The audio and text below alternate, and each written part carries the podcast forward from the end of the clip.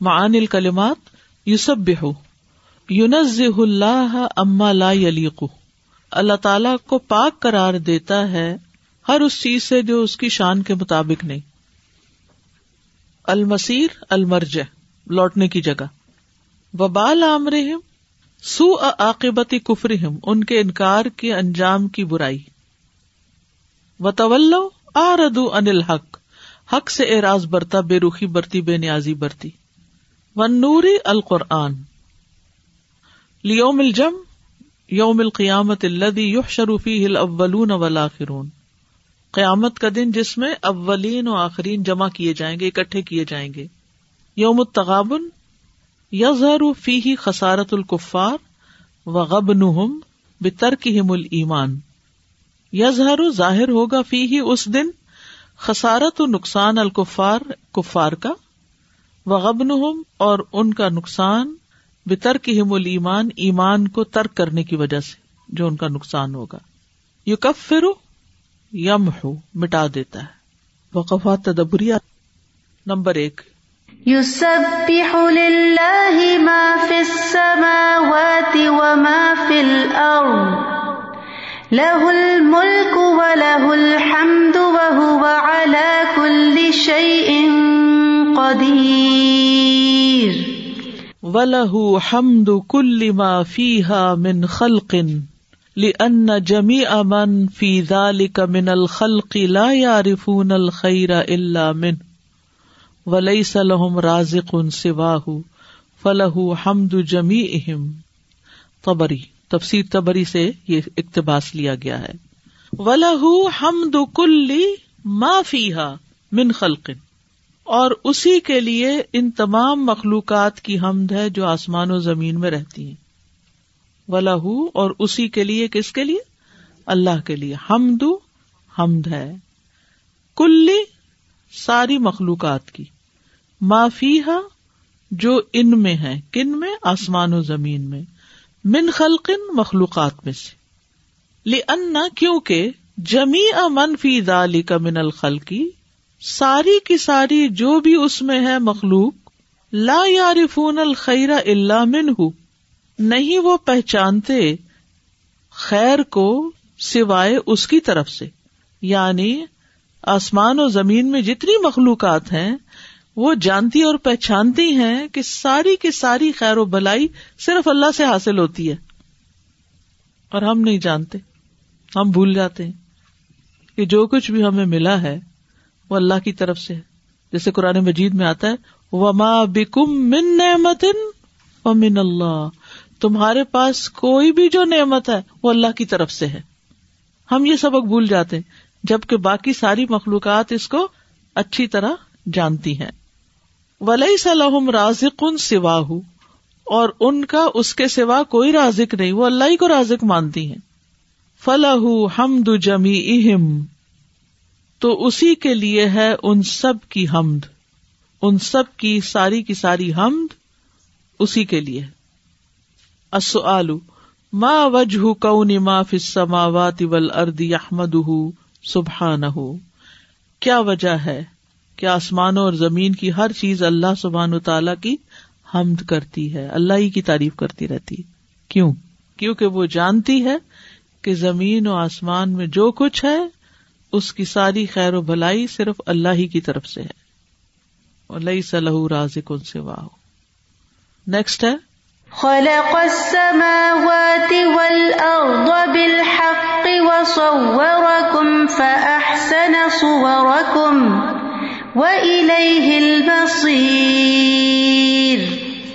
خلق السماوات والارض بالحق وصوركم فاحسن صوركم واليه المصير۔ قيل کہا گیا جعلهم احسن الحيوان كله وابهاه صورتا، بدلیل ان الانسان لا يتمنى ان تكون صورته على خلاف ما يرى من سائر الصور و من حسن صورت ہی ان خلق منتصبن غیر منکبن۔ قرطبی قرطبی کی بھی تفسیر ہے، ٹھیک ہے؟ قیلا کہا گیا، یا ایک کال یہ ہے کہ جا الحم اللہ نے ان کو بنایا، احسن الحیوانی، تمام جاندار چیزوں سے زیادہ خوبصورت، کلی ہی سب کے سب۔ یعنی اللہ نے انسان کو تمام جاندار چیزوں سے زیادہ خوبصورت بنایا وہ اب اور زیادہ بارونق سورتن سورت کے اعتبار سے۔ یعنی شکل و صورت میں انسان کو تمام مخلوقات سے زیادہ خوبصورت اور بارونق بنایا۔ رونق انسان کے چہرے پہ کس سے آتی؟ خوشی کی وجہ سے، علم کی وجہ سے، نیکی کی وجہ سے اس کے چہرے پہ جو نور ہوتا ہے، مسکراہٹ کی وجہ سے۔ یعنی کتنی چیزیں ہیں کہ جو ہمارے چہروں کو خوبصورت بنا دیتی ہیں، میک اپ کے علاوہ بھی۔ ایکسپریشن۔ اب گائے کا چہرے کو امیجن کریں، بھینس کے چہرے کو کرے توتے کے چہرے کو کرے کسی بھی جانور کے چہرے کو آپ دیکھیں۔ وہ خوش بھی ہو تو اس کا چہرہ اسپاٹ ہے، وہ غمگین بھی ہے تو اس کا چہرہ اسپاٹ چہرے سے کچھ پتا نہیں چلتا۔ لیکن انسان کے ایکسپریشن جو ہیں، اس کے چہرے کو زیادہ بارونق بنا دیتے ہیں، خوبصورت بنا دیتے ہیں۔ بے دلیل اس کی دلیل یہ ہے انل انسان کے انسان لا یا تمنا نہیں آرزو کرتا۔ انتقون صورت ہو کہ ہو جائے اس کی شکل و صورت یعنی ان جانوروں جیسی۔ اللہ خلاف ما یارا منسائر سور اس کے برخلاف جو وہ ساری صورتوں میں سے دیکھتا ہے۔ سائر تمام سور صورتیں۔ یعنی اپنے علاوہ انسان جتنی بھی شکلیں دیکھتا ہے، انسان نہیں چاہتا کہ اس کی شکل باقی جانور میں سے کسی کی طرح ہو جائے بلی کی طرح یا کتے کی طرح یا شیر کی طرح یا۔ نہیں نہیں نہیں، میں ایسے ہی ٹھیک ہوں۔ آسن تقمیم چاہے کتنا ہی جانور اچھا پیارا لگ رہا ہو، لیکن انسان کبھی یہ نہیں چاہے گا کہ اس کی شکل ویسی ہو جائے۔ ومن حسن صورت ہی اور اس کی سورت کی خوبصورتی میں سے، اس کی اچھی شکل و صورت میں سے یہ بات بھی ہے۔ ان خلقا کہ وہ پیدا کیا گیا ہے منتصبن نصب کیا ہوا یعنی سیدھا کڑا ہونے والا۔ غیر منکبن کبڑا نہیں، جھکا ہوا نہیں۔ یعنی اسے جھکا ہونے کی بجائے سیدھا کھڑا ہونے والا پیدا کیا گیا ہے۔ اصو آلو مل مراد بقولی ہی و صور اکم فحسن سور اکم اللہ کے اس قول و صور اکم فحسن سور اکم سے کیا مراد ہے؟ جا الحم احسن الحیوان کلی و ابہا سورتن بدلیل ان الانسان لا يتمنى ان تكون صورته على خلاف ما يرى من سائر الصور مثل حسن صورت ہی۔ سادہ جی مجھے خیال آ رہا تھا کہ اب آج کل جو امیجز کو ایڈٹ کرنے کا جو آپشن آیا ہوا ہے، بہت ساری یوتھ پرٹیکولرلی اس چیز میں مبتلا ہو گئی آؤٹ آف فن ایسا کرتے ہیں کہ اپنے چہروں پہ وہ کوئی کیٹ کا، کوئی ریبٹ کا، کوئی کسی اور اینیمل کا ہیڈ لگا لیتے ہیں، تھوڑا سا آدھا چہرہ ان کا پہچانا جا رہا ہے، باقی وہ جانور سا بھی نظر آ رہا ہے۔ تو میں سوچتی ہوں کہ یہ کتنی عجیب چیز ہے کہ انسان بائی فطرہ اللہ سبحانہ تعالیٰ نے ایسا ہی پیدا کیا ہے کہ وہ اپنے آپ سے سیٹسفائڈ رہے اور صحیح لیکن over period of last decade یہ جو کچھ ٹرینڈس چل پڑے ہیں اس میں یگر جنریشن از ویری ہیپی میں نے کسی ایک کو فیملی میں کسی نے اس طرح کی امیج لگائی میں نے جب ان کو کہا کہ یو نو آپ تو خود اتنی پیاری ہیں آپ کو یہ چیز کرنے کی کیا ضرورت ہے؟ تو نے کہا no I want to look like this animal looks much pretty than me اور میں نے سوچا کہ ایک ایسی عجیب سوچ ہے اور یہ سوچ ایک دن میں نہیں ڈیولپ ہوتی یو نو اتنا ایکسپوجر گاڑ دیے گئے نا۔ سوچ کا مسخ ہے۔ یعنی پچھلے قوموں کی شکلیں عذاب کے طور پر مسخ کی گئی تھی اور ہم نے خود ہی اپنی مسخ کر لی۔ ان کو بندر بنا دیا گیا تھا یا سور بنا دیا گیا تھا، تو اب وہ بندروں کی شکلیں خود اپنے اوپر فکس کر رہے ہیں، چسپاں کر رہے ہیں۔ جی ہاں کپڑے بھی اسی طرح کے، اور پھر اگر اور کچھ نہیں تو کم از کم جو سینے پہ جو تصویریں لگا دیتے ہیں۔ ہیلو بھی نہ آئے گا تو آپ دیکھیے پھر کیا کیا صورتیں سامنے آئیں گی۔ یہ ٹرینڈ بھی ہے کہ اپنی اور پیٹس کی تصویریں ساتھ ساتھ لگا کے کہ ہم کتنا ریزمبل کر رہے ہیں ایک اس سے۔ اللہ کی رضا پہ راضی نہیں ہے نا، ورنہ ہر صورت یونیک ہے۔ ہر انسان خوبصورت ہے اپنی جگہ پر۔ مشکل ہماری کیا ہم کمپیرزن شروع کر دیتے ہیں۔ ورنہ کوئی بھی انسان جو ہے وہ بدسورت نہیں ہے۔ یہ بدسورتی کے معیار ہم نے خود قائم کر لیے۔ میں سوچ رہی ہوں کہ اس کا بیک گراؤنڈ ریزن کیا ہوتا ہوگا نا کہ لوگ ایسے کرتے کیوں ہیں؟ Like this is more prevalent in the western یا جو ہمارا ادھر کا یورپ اور نارتھ امیرکن سائڈ ہے جہاں سے ایکچولی فیشن ٹرینڈ جاتے ہیں دوسری جگہوں پہ افریقہ ہے ساؤتھ ایشیا وٹ ایور اور ہمارے پاس ریسورسز بہت زیادہ ہیں اور کرنے کا ہمیں کچھ پتا نہیں ہے۔ وی لیک کلیئر آئیڈیا کہ ہمیں کرنا کیا ہے۔ جیسے ابھی ریسنٹلی اگر آپ نے نیوز میں دیکھا ہو like climate is a big issue these days global strike کا ہو جا رہا، سارا سلسلہ اور یوتھ اس کو لیڈ کر رہے ہیں اور وہ ایک سکسٹین ایئرس کی ینگ بچی ہے سویڈش لیکن بچوں کو رول ماڈلس بھی نہیں ہے دیر از اے لاٹ آف کنزیومرزم کیونکہ وہ بہت ہی سافٹ ٹارگیٹ ہیں کہ جو آپ ان کو دے دیں گے، وہ اتنی ولنریبل اسٹیٹ میں ایموشنل کہ وہ بہت آسانی سے ڈیورٹ ہو جاتے ہیں۔ تو ہم رول ماڈلس بلا کر اب اتنے تھاؤزینڈ یا ملینز آف کہاں سے نکل آئے بچے اس کے پیچھے ریلی کرنے کے لیے؟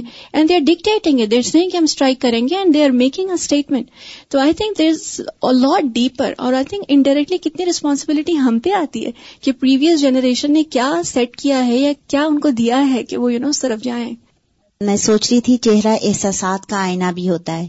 اس کو دیکھ کے ہم دوسروں کے ساتھ معاملات بھی کرتے ہیں۔ ان کے اندازہ لگا لیتے ہیں کیا چیز کسی دوسرے کو بری لگ رہی ہے۔ تو میرے پاس پیٹ ہے کیٹ۔ تو جب بہت پیار کرتا ہے، یہ کرتا ہے، تو میں اس کو دیکھ کے کبھی کہتی ہوں، سبحان اللہ، یہ اپنے تاثرات منہ سے نہیں کر سکتا۔ تو کبھی میں اس کے لپس کو یوں کرتی ہوں، تھوڑا سا تو اسمائل کر لو۔ جب وہ بہت زیادہ آنکھیں ایسے بلنک کر رہا ہوتا ہے اور کھیل رہا ہوتا ہے تو الحمد للہ یہ اللہ کی قدرت ہے کہ اللہ نے مسکراہٹ دی۔ جو سب سے بڑا صدقہ بھی ہے۔ استاذہ، ابھی یہ جو ساری چیزیں ہوتی ہیں، جب انسان جیسے انہوں نے کہا ڈاگ کا فیس لگا لیا یا پھر وہ کیٹ اور یہ ساری چیزیں، تو یہ سارے خوراک کے بھی بہت بڑے اثرات ہوتے ہیں انسان کی زندگی پر۔ جس طرح کا کھانا آج کل کھایا جا رہا ہے اور جو چیزیں کی ملاوٹیں ہیں، تو انسان کے اندر اتنے کیمیکل چینجز ہوتے ہیں کہ اب انہیں حیوانیت آنے لگی ہے۔ تو وہ حیوانیت کے ساتھ ساتھ پھر انسان چاہتا ہے کہ اب میں نظر بھی ایسا ہی آؤں۔ تو جیسا کھا رہا ہوں ویسا نظر آؤں اور پھر حرکتوں میں اتنی زیادہ مطلب اینیملس کی طرح چیزیں ہو گئی ہیں کہ انسان مشابہت۔ ہو گئی کہ کھڑے کھڑے بس جلدی جلدی سے کھانا ہے اور جو مل گیا اس وقت کھانا ہے۔ اس وقت یہ نہیں سوچنا کہ کیا میں کھا رہا ہوں میرے ساتھ کیا ہوگا۔ اسی طریقے سے زندگی کی اور ساری چیزیں جس وقت ڈیزائر ہوتی ہے رائٹ اوے وہ چیز چاہیے۔ اور اس کے لیے وہ کچھ بھی کرنے کے لیے تیار ہے۔ تو میرا نہیں خیال کہ یہ بہت ڈفرینٹ ہے کہ بالکل صحیح عکاسی کر رہا ہے وہ انسان کے اپنے آپ کے منہ پہ ہی ڈاگ لگا لیا کہتا میں ہوں ہی ایسا۔ یو نو لائک ایک چیز تو ہمیں نظر آتی ہے صرف بات کرنے سے اب تو منہ پہ ہی بتا دیا کہ I am like that number تین۔ واللہ علیم بذات الصدور۔ واللہ علیم بذات الصدور۔ اور اللہ سینوں کے بھید جانتا ہے۔ اداکان علیم امبدات صدور پھر جب اللہ دلوں کے بھید جاننے والا ہے، تعین العقل البصیری تو لازم ہوتا ہے ایک عقل مند صاحب بصیرت پر ہرسا کہ وہ خواہش رکھے وہ یجتہدا اور پوری کوشش کرے، فی حفظ باطنی ہی، اپنے باطن کی حفاظت کے لیے۔ من الاخلاق رضیلتی گٹیا اخلاق سے بچا کر۔ و تصافی ہی بال اخلاق الجمیلتی اور خوبصورت اخلاق کے ساتھ متصف ہو کر۔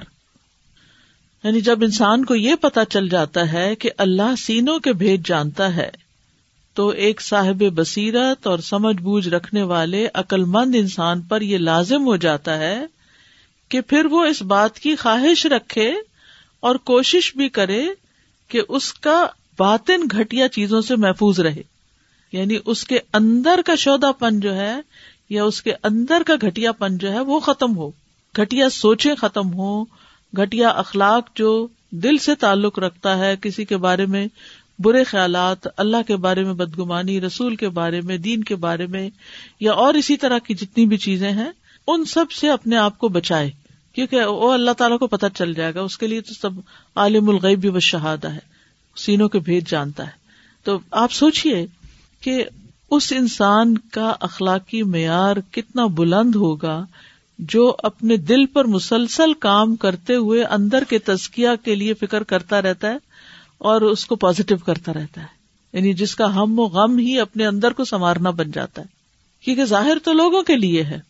اندر تو صرف اللہ کو نظر آتا ہے اور وہ اللہ کے لیے اور اس کے لیے پھر انسان کوشش میں لگ جاتا ہے۔ جس کو یہ بات سمجھ آ جائے۔ بات تو چھوٹی سی ہے۔ واللہ علیم بذات الصدور۔ چار لفظ ہیں اس میں۔ اللہ سینوں کے بھید جانتا ہے۔ تو اگر یہ یقین ہو جائے کہ اللہ سینوں کے بھید جانتا ہے، تو پھر انسان سب سے زیادہ کوشش اسی بات کی کرے کہ اپنے اندر کو خوبصورت بنا لے۔ السؤال ملذي يفيده العاقل من معرفة ان اللہ علیم بذات صدور ایک عقلمند انسان کو اس بات کو جان لینے کے بعد کیا فائدہ ہوتا ہے؟ ملزی یو فید العقل ایک عقل کو کیا فائدہ ہوتا ہے؟ من معرفتی، اس بات کو جان کر ان اللہ علیم بذات صدور کہ اللہ سینوں کے بھید تک جانتا ہے۔ وہ اپنی ساری کوشش اس پہ لگا دیتا ہے کہ اس کا باطن خوبصورت ہو جائے، کیونکہ وہ اللہ کے لیے ہے۔ آپ کو جس سے محبت ہوتی ہے، آپ اس کے لیے بہترین سے بہترین کام کرتے ہیں۔ مثلاً آپ کے گھر میں کسی نے آنا ہے جو آپ کی بہت ہی کوئی محبوب ہستی ہے، پیرنٹس ہیں، دوست ہیں، کوئی بھی۔ یا عام طور پہ جب لوگ بچوں کی شادی وغیرہ کرتے ہیں تو گھروں کو کتنا سجاتے ہیں؟ کیسی صفائی کرتے ہیں؟ ہر کونے خدرے کی۔ چھوٹے سے چھوٹا اسپاٹ بھی اور چھوٹی سے چھوٹی آگے پیچھے کی کوئی چیز ہر خراب چیز چھپا دیتے ہیں۔ یہ بھی ہٹا دو، یہ بھی ہٹا دو، یہ ہٹا دو اور یہ صرف اچھی اچھی چیزیں سامنے لا کے رکھو۔ تو اسی مثال سے سمجھیے کہ جب انسان کو اللہ سے محبت ہوتی ہے اور وہ اللہ کی نگاہوں میں اچھا بننا چاہتا ہے اور یہ ساری کوشش لوگوں کی نگاہوں میں اچھا بننے کی رہتی ہے، اس لیے ہم صرف اپنے ظاہر پر ہی فوکس کرتے ہیں۔ اور جس دن یہ ہو جائے کہ اندر تو اللہ دیکھ رہا ہے، تو مجھے اس کو اور بھی زیادہ خوبصورت بنانا ہے۔ اگر میں لوگوں کے لیے کچھ چیزیں اچھی بنا سکتی ہوں۔ ابھی جو بات ہوئی تھی، آدھی تنخواہ میک اپ پہ لگا دیتے ہیں، تو کیوں لگا دیتے؟ لوگوں کی خاطر نا کہ لوگوں کو چہرہ نظر آتا ہے یا لوگوں کو ہمارا ظاہر نظر آتا ہے۔ تو باقی آدھی ہم اللہ کے لیے تو نہیں لگائیں گے۔ وہ وہاں تو نہیں کریں گے۔ کیونکہ صدقہ کرنے سے بھی اندر کا بڑا زبردست تزکیہ ہوتا ہے۔ ایسی صفائی ہونی شروع ہوتی ہے، دل کا بخل جاتا ہے، تنگی جاتی ہے، معاف کرنے کی صلاحیت پیدا ہوتی ہے، گناہ دور ہونے لگتے ہیں، انسان کی سوچیں بلند ہونے لگتی ہیں، کیونکہ جب انسان اپنی محبوب چیز نکالنے لگ جاتا ہے نا، تو پھر اس کا دل وسیع ہو جاتا ہے۔ کیونکہ ان چیزوں نے ہمارے اندر کو بھر کے اس کو تنگ کر رکھا ہے، جگہ نہیں چھوڑی ہوئی کسی اور چیز کی۔ تو جب وہ نکلنے لگتی ہے نا محبوب چیزیں، لن تنال البر حتہ تنفقو مما تو ہبون تم نیکی کو پا ہی نہیں سکتے، تم نیک بن ہی نہیں سکتے تزکیا ہو ہی نہیں سکتا، اندر خوبصورت ہو ہی نہیں سکتا، جب تک سب سے پیاری چیز خرچ نہ کرو۔ تو سب سے زیادہ محبوب چیز جب نکال دیں گے اندر سے، تو پھر کیا ہوگا؟ تو کھلا ہو جائے گا دل۔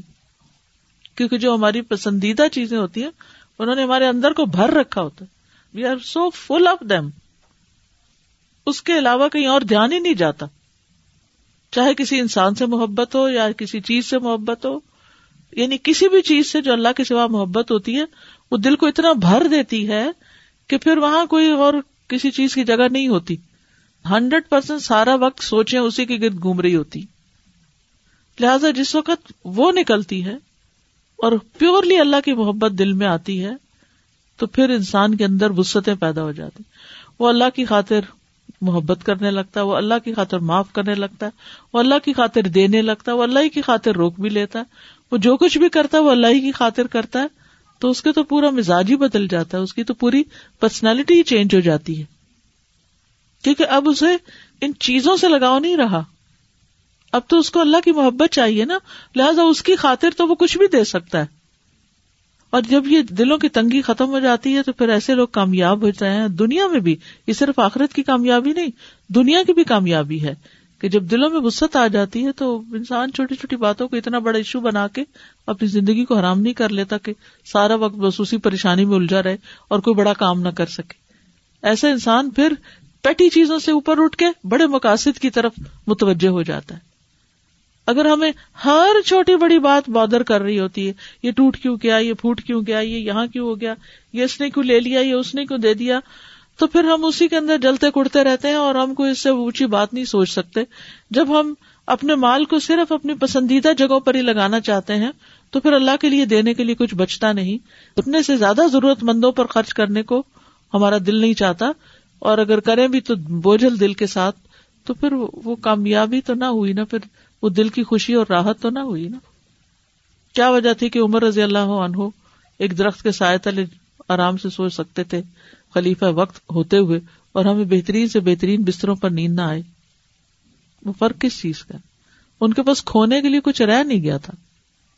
اور ہمیں دنیا کی محبت اتنا جکڑا ہوا ہے کہ اسی کی فکر ہمیں مارے جاتی ہے کھائی جاتی ہے۔ یہ نہ نکل جائے اور وہ نہ گم جائے اور وہ نہ ٹوٹ جائے اور وہ نہ رہ جائے۔ انسان اللہ کے لیے دے کے تو دیکھے کر کے تو دیکھے، چاہے اپنا وقت ہو، اپنی جان ہو، اپنے مال ہو، اپنی پسندیدہ ترین چیز ہو، کوئی بھی چیز ہو دے کے تو دیکھے۔ اور وہ جو دینے کے بعد دل کی وسط کو انسان انجوائے کرتا ہے، وہ کسی اور چیز سے نہیں ملتی۔ السلام علیکم و رحمۃ اللہ۔ سر، میں سوچ رہی تھی کہ جیسے صدقے کا یہ ایسپیکٹ میں نے پہلی دفعہ سوچا۔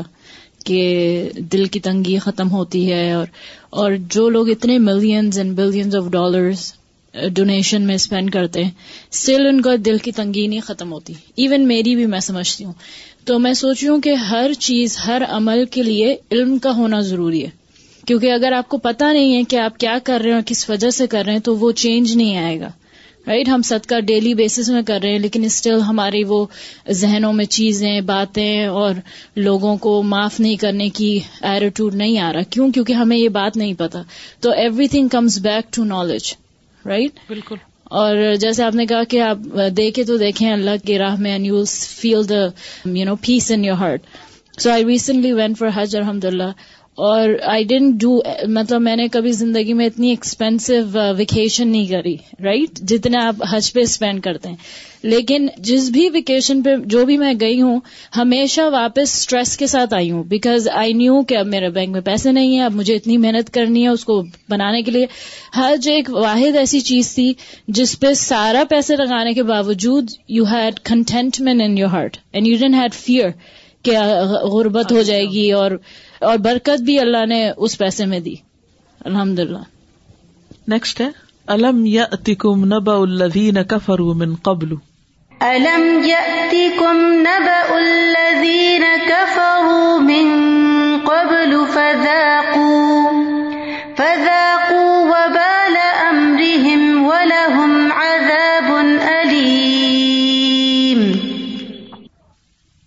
شبہ ما حل بهم من العذاب بشيء ذي طعم كريه يذوقه من حل به ويبتلعه لأن الذوق باللسان اشد من اللمس باليد او بالجلد ابن عاشور شبہ تشبیح دی ہے۔ ما حل بهم جو ان پر واقع ہوا من العذابی عذاب میں سے بشئی ان ایسی چیز کے ساتھ ریتا من کری ہن جو ناپسندیدہ ذائقے والی ہے۔ یزو چکھتا ہے اس کو، من حل بھی جس پہ وہ عذاب اترتا ہے وہ یب تل اہ اور اس کو نگلتا ہے، حلق سے نیچے اتارتا ہے۔ لنا کیوں کہ ازو کا بلسانی زبان کے ساتھ کسی چیز کو چکھنا اشد، زیادہ شدید اور سخت ہوتا ہے۔ من الم سی، چھونے سے بلیادی ہاتھ اور بل جلد جلد کے ساتھ۔ ہاتھ یا جلد کے ساتھ کسی چیز کو چھونے سے زیادہ سخت ہوتا ہے، کسی چیز کا زبان سے چکھنا۔ چاہے وہ کوئی گرم چائے آپ نے پی لی تو آپ دیکھیں کہ زبان کس طرح اس کو یعنی چکھتی ہے، کیا اس کا حال ہوتا ہے۔ اگر وہی اتنا ہی گرم چائے یا دودھ جو ہے ہاتھ پہ لگ جائے تو اس طرح کی تکلیف نہیں ہوتی۔ پھر اسی طرح مرچی آپ ہاتھ سے پکڑ لیتے ہیں، تھوڑی بہت جلن ہوتی ہے، لیکن زبان پہ جو لگ جاتی ہیں تو پھر آپ دیکھیں کیا نتیجہ نکلتا ہے۔ اسی طرح کڑوی دوائی آپ ہاتھ پہ ڈال کے رکھے کچھ بھی نہیں ہوگا، لیکن جو ہی زبان پہ ڈالے تو وہ ٹھکانے آ جاتے ہیں۔ تو عذاب کو ذائقے سے تشبیح دی تاکہ اس کی شدت کا احساس ہو سکے۔ السؤال لماذا ابرا اما یحل بالکافر من العذاب بالذوق؟ کافر کے اوپر جو عذاب واقع ہوتا ہے، اللہ نے اس کو چکھنے کے ساتھ کیوں تعبیر کیا ہے؟ لأن الذوق باللسان اشد من اللمس باليد او بالجلد۔ ٹھیک ہے۔ Number five. زعم الذين كفروا أن لن يبعثوا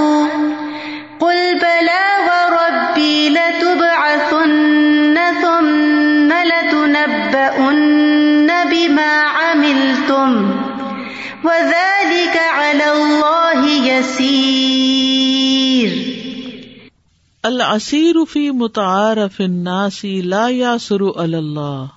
العصیر مشکل. اسر تکلیف تنگی کو کہتے ہیں نا؟ مشکل. فی متعارف الناس جو لوگوں کے تعارف میں یا لوگوں کے لیے مشکل ہوتا ہے، لا یا اثر اللہ، وہ اللہ کے لیے مشکل نہیں ہوتا. یعنی جو چیز لوگوں کے لیے مشکل سمجھی جاتی ہے، اللہ کے اوپر وہ مشکل نہیں ہوتی.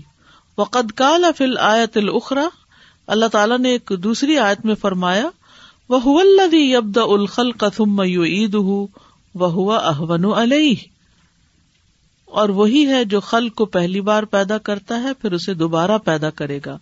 اور وہ اس کے لیے بہت آسان ہے، یا اس پر بہت آسان ہے، زیادہ آسان ہے۔ احون علیہ سورت روم کی آیت نمبر ٹوینٹی سیون ہے یہ۔ لماذا اخبرت الآیت ان الباسی بانہ یسیر؟ اس آیت میں قیامت کے متعلق لوگوں کو زندہ کر کے اٹھائے جانے کے بارے میں یہ خبر کیوں دی گئی ہے کہ وہ آسان ہے؟ یعنی دوبارہ اٹھایا جانا آسان ہے کیوں؟ اللہ کے لیے کچھ مشکل نہیں اور دوسری دفعہ کوئی کام کرنا پہلی دفعہ کرنے سے آسان ہو جاتا ہے اور تیسری دفعہ کرنا اور آسان۔ نمبر سکس یوم یجمعکم لیوم الجمع ذالک یوم التغابن جس دن وہ تمہیں جمع کرے گا جمع کرنے کے دن اور یہ ہے دن تغابن کا۔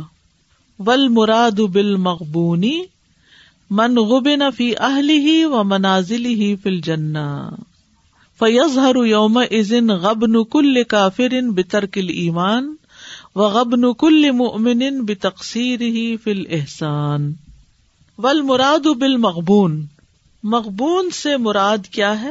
یعنی جس پر غبن واقع ہو چکا ہو، خسارے میں پڑا ہوا آدمی۔ مقبون کا کیا مطلب ہے؟ خسارے میں پڑا ہوا انسان۔ اس سے مراد ایسا شخص ہے، من جو غبن فی اہلی ہی دھوکا کھا گیا اپنے گھر والوں کے بارے میں۔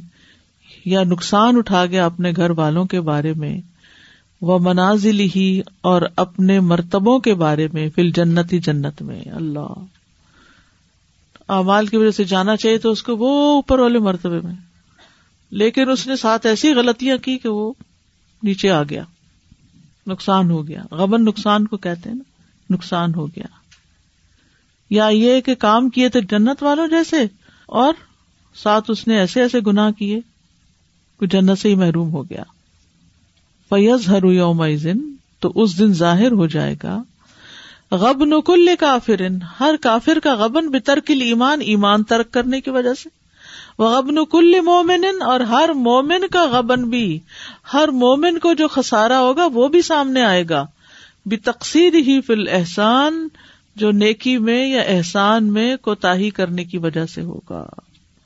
جو ہم اپنے اوقات ضائع کر دیتے ہیں۔ فضول چیزوں میں لگ جاتے ہیں۔ تو اس وقت انسان کہ کاش میں اس وقت میں یہ نہیں یہ کرتی تاکہ میرا درجہ اور اوپر ہوتا اور, اور بلند ہوتا۔ کیونکہ ہر انسان اپنے سے اوپر والے درجوں والوں پہ رش کر رہا ہوگا۔ کیونکہ وہ اللہ کے اور زیادہ قریب ہوں گے نا۔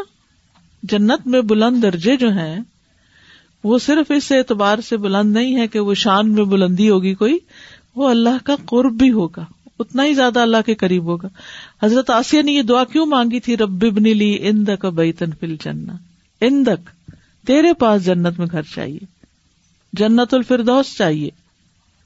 تو اب ایک شخص کو اللہ نے بڑے مال بھی دیا تھا، عقل بھی دی تھی، علم بھی دیا، اولاد بھی دی، سارے وسائل دیے، بہت کچھ کر سکتا تھا۔ لیکن اس نے ان ساری چیزوں کو صرف دنیا کی انجوائےمنٹ میں لگا دیا۔ آج صبح میں اپنا چیک کر رہی تھی، اپنا فیملی کا وہ واٹس ایپ گروپ، تو اس میں کسی نے پوسٹ کیا ہوا تھا۔ کویت کا جو سب سے امیر ترین آدمی تھا، ناصر الخل کی، اس کے جو سونے کے جہاز اور سونے کی کاریں اور سونے کے وہ ساری چیزیں تھی اس کی تصویریں پوسٹ کی ہوئی تھی ہیرے جواہرات اور پھر جیسے مارکیٹ میں وہ ہوتا ہے نا شیلف میں لگی ہوئی چیزیں ہوتی یہ سارا گولڈ ہے۔ گولڈ کی شیلف ہیں۔ یعنی اتنا ڈھیروں ڈھیر گولڈ ہے کہ پتہ نہیں کارون کے پاس بھی اتنا خزانہ ہوگا یا نہیں۔ ہو سکتا ہے اس نے خیر کے بہت کام کیا اللہ بہتر جانتا، ہر انسان کا معاملہ اللہ کے ساتھ ہے۔ لیکن جس شخص کے پاس بھی اتنا مال ہو اور پھر وہ پیچھے والوں کے لیے ہی چھوڑ جائے جبکہ وہ اس سے اپنی آخرت کے لیے اس سے زیادہ کما سکتا تھا۔ تو یہ چیزیں بھی قیامت کے دن حسرت کا باعث بنے گی۔ زائد ضرورت مال ہے، زائد ضرورت وقت ہے۔ یعنی بعض اوقات ہم اپنے ضروریات زندگی پوری کرنے کے بعد ہمارا وقت بچ جاتا ہے۔ اس وقت کو ہم کیسے گزارتے ہیں؟ اب مثلاً جمعے کی شام عام طور پہ ویکینڈ شروع ہو جاتا ہے۔ اور جمعے کے اثر کے بعد کا وقت جو ہے وہ بہت قیمتی وقت ہے، اس میں دعائیں قبول ہوتی ہیں، وہ عبادت کا وقت ہے۔ لیکن ہم میں سے اکثر لوگ اس وقت کو کیسے گزارتے ہیں؟ کہیں چلے جاتے ہیں یا کوئی آ جاتا ہے یا ساری ویک کے کام سمیٹنے میں لگ جاتے ہیں، اس وقت کی قدر نہیں کرتے۔ رات کا آخری حصہ۔ اگر ہم تھوڑا سا آدھا گھنٹہ پہلے سو جائے تو وہ آدھا گھنٹہ بعد میں اٹھ سکتے ہیں۔ یعنی کہ ایک تو ہے اپنی ضروریات میں سے نکال کے دینا، اور ایک ہے ضروریات میں سے بچے ہوئے میں سے نکال کے دینا۔ چاہے وقت ہو، مال ہو، کچھ بھی ہو، صلاحیتیں ہوں۔ ان کو ہم کس کام میں خرچ کر رہے ہیں؟ اس پر انسان کو افسوس ہوگا اور حسرت ہوگی کہ میں تھوڑا سا اور اسکویز کر لیتا، تھوڑا سا ٹائم اور نکال لیتا۔ اس کام کو کئی لوگوں کی خدمت میں لگا دیتا، خدمت خلق میں لگا دیتا، دین کی خدمت میں لگا دیتا، لوگوں کو تعلیم دینے میں لگا دیتا۔ تو کتنا بڑا صدقہ جاری ہوتا اور آج کتنے بڑے درجات ہوتے۔ خاص طور پر وہ لوگ جو یگ ہوں، جوانی بھی ہو، بچے بھی بڑے ہو چکے ہوں مال اسباب بھی ہوں، ذرائع بھی ہوں، پھر وہ کچھ نہ کریں۔ خسارا ہی خسارا اور اس کی بنیادی وجہ کیا ہوتی ہے؟ ہمارے پاس کوئی پلاننگ نہیں ہوتی، صرف سستی۔ صرف سستی۔ زندگی میں کوئی پلاننگ نہ ہونا، کوئی ٹائم ٹیبل نہ ہونا، اپنے نفس پر کنٹرول نہ ہونا، اپنے آپ کو کسی چیز سے باندھ کے نہ رکھنا۔ اب یہ لوگ جو صبح سویرے اپنی گاڑیاں نکال کے سڑکوں پہ آ جاتے ہیں وہ ایک پلاننگ کر کے ہی اس وقت آتے ہیں نا اور گھنٹوں کے سفر کر کے اپنی جاب سے پہنچتے ہیں اور پھر شام کو واپس آتے پورا پورا دن ان کا دنیا میں لگ جاتا ہے۔ تو کیا ان کا دل نہیں چاہتا کہ وہ تھوڑا سا ایک دو گھنٹے اور سو جائیں اور آرام کر لیں اور اپنی مرضی سے سوئیں اور اپنی مرضی سے جاگیں اور اپنی مرضی سے جہاں چاہیں اٹھ کے چل پڑے تو ہمیں سے ہر ایک کو سوچنا چاہیے کہ ہم اپنے وقت کا کیا استعمال کر رہے ہیں۔ کیونکہ یہ غبن جو ہے، یہ صرف کافروں کا نہیں ہے، یہ مسلمانوں کا بھی غبن ہونے والا ہے۔ اور اگر ہم نے اپنے وقت اور مال کو صحیح انویسٹ نہیں کیا، اپنی صلاحیتوں کو صحیح جگہ پر نہیں لگایا، اللہ نے جو اسکلز ہمیں دی تھی ان کو صحیح طور پر استعمال نہیں کیا، اور صرف اور صرف دنیا ہی کمانے میں لگا دیا۔ تو ہم میں سے ہر شخص اپنے اوقات کا جائزہ لے کر کچھ نہ کچھ وقت نکال کے اپنے نفس کے خلاف، اپنے آرام کے خلاف اپنے مال کی پسندیدگی کے خلاف اپنا مال لگا کے، اپنا وقت لگا کے، اپنی زندگی کی رونقوں میں سے وقت نکال کے ضرور اپنے آپ کو کہیں نہ کہیں باندھے، ورنہ انسان کا نفس انسان کو کہیں کا بھی نہیں چھوڑتا۔ غب نکل مومن بے تقسیر ہی فل احسان احسان کا معاملہ کرنے میں، نیکی کے کام کرنے میں جو کوتا وہ کرے گا، اس کی وجہ سے اس کا خسارا ظاہر ہو جائے گا۔ لمادا سمی یوم القیامت بیوم التغابن؟ قیامت کا نام یوم التغابن کیوں رکھا گیا؟ یس ہر یوم ازن غبن کل کافر بترکل ایمان اس کا تو یہیں سے کام خراب ہو گیا ترکل ایمان سے۔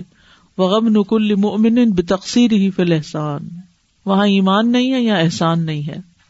اور احسان میں ایکسیلنس کا درجہ بھی آتا ہے نا، ہر کام میں ایکسیلنس یعنی بہترین طریقے سے کرنا۔ اس کے لیے پوری پوری محنت کرنا، اس کی پوری پوری تیاری کرنا، اس کی پوری صلاحیتیں اس پہ لگا دینا۔ اور مثال کے طور پر ہم میں سے ہر شخص اپنے اپنی جگہ کو دیکھے نا مثلا آپ گروپ انچارج ہیں، فار ایگزامپل۔ تو گروپ لینے سے پہلے آپ کیا تیاری کرتے؟ اس سبق کو آپ خود اپنے لیے اچھی طرح کتنا پڑھتے؟ ہیں کتنا یاد کرتے؟ ہیں کتنا سمجھتے؟ ہیں کتنا غور و فکر اس میں کرتے؟ ہیں کہ میں کوئی بہترین چیز نکال کے جن کی میرے اوپر ذمہ داری ہے، ان کو میں کچھ دے سکوں۔ ان کے لیے کتنا ہم و غم رکھتے ہیں اپنے اسٹوڈینٹس کے لیے کہ ان کو سبق بھی آ جائے ان کی قرآد بھی اچھی ہو جائے ان کا حفظ بھی اچھا ہو جائے۔ ان سب چیزوں کے لیے محنت کرنی پڑتی ہے اور محنت ہم کرنا نہیں چاہتے۔ درجے خود سے بلند ہو جائیں گے۔ سادہ یہاں سے یہ بات پتا چل رہی ہے نا کہ مومن کو اپنے ایمان پہ کبھی اطمینان میں نہیں آنا چاہیے اسے مطمئن نہیں ہونا چاہیے۔ کبھی بھی نہیں۔ جو کچھ کر رہا نا اس پہ کبھی راضی نہیں ہونا چاہیے کہ میں نے بہت کچھ کر دیا۔ نہیں۔ کیونکہ ہم نے پہلے بھی پڑھا تھا نا کہ انسان کے ایمان کا لیول کبھی ایک سا نہیں رہتا۔ وہ یا تو آگے بڑھ رہا ہوتا ہے یا وہ پیچھے آ رہا ہوتا ہے۔ وہ اسٹیشنری حالت میں کبھی نہیں ہو سکتا۔ بالکل۔ تو احسان کے لیول کو اچیو کرنے کے لیے ہمیں مسلسل کوشش کرتے رہنا ہے۔ اگر ہم نہیں کریں گے تو اس کا مطلب ہے ہم اس میں کمی کر رہے ہیں۔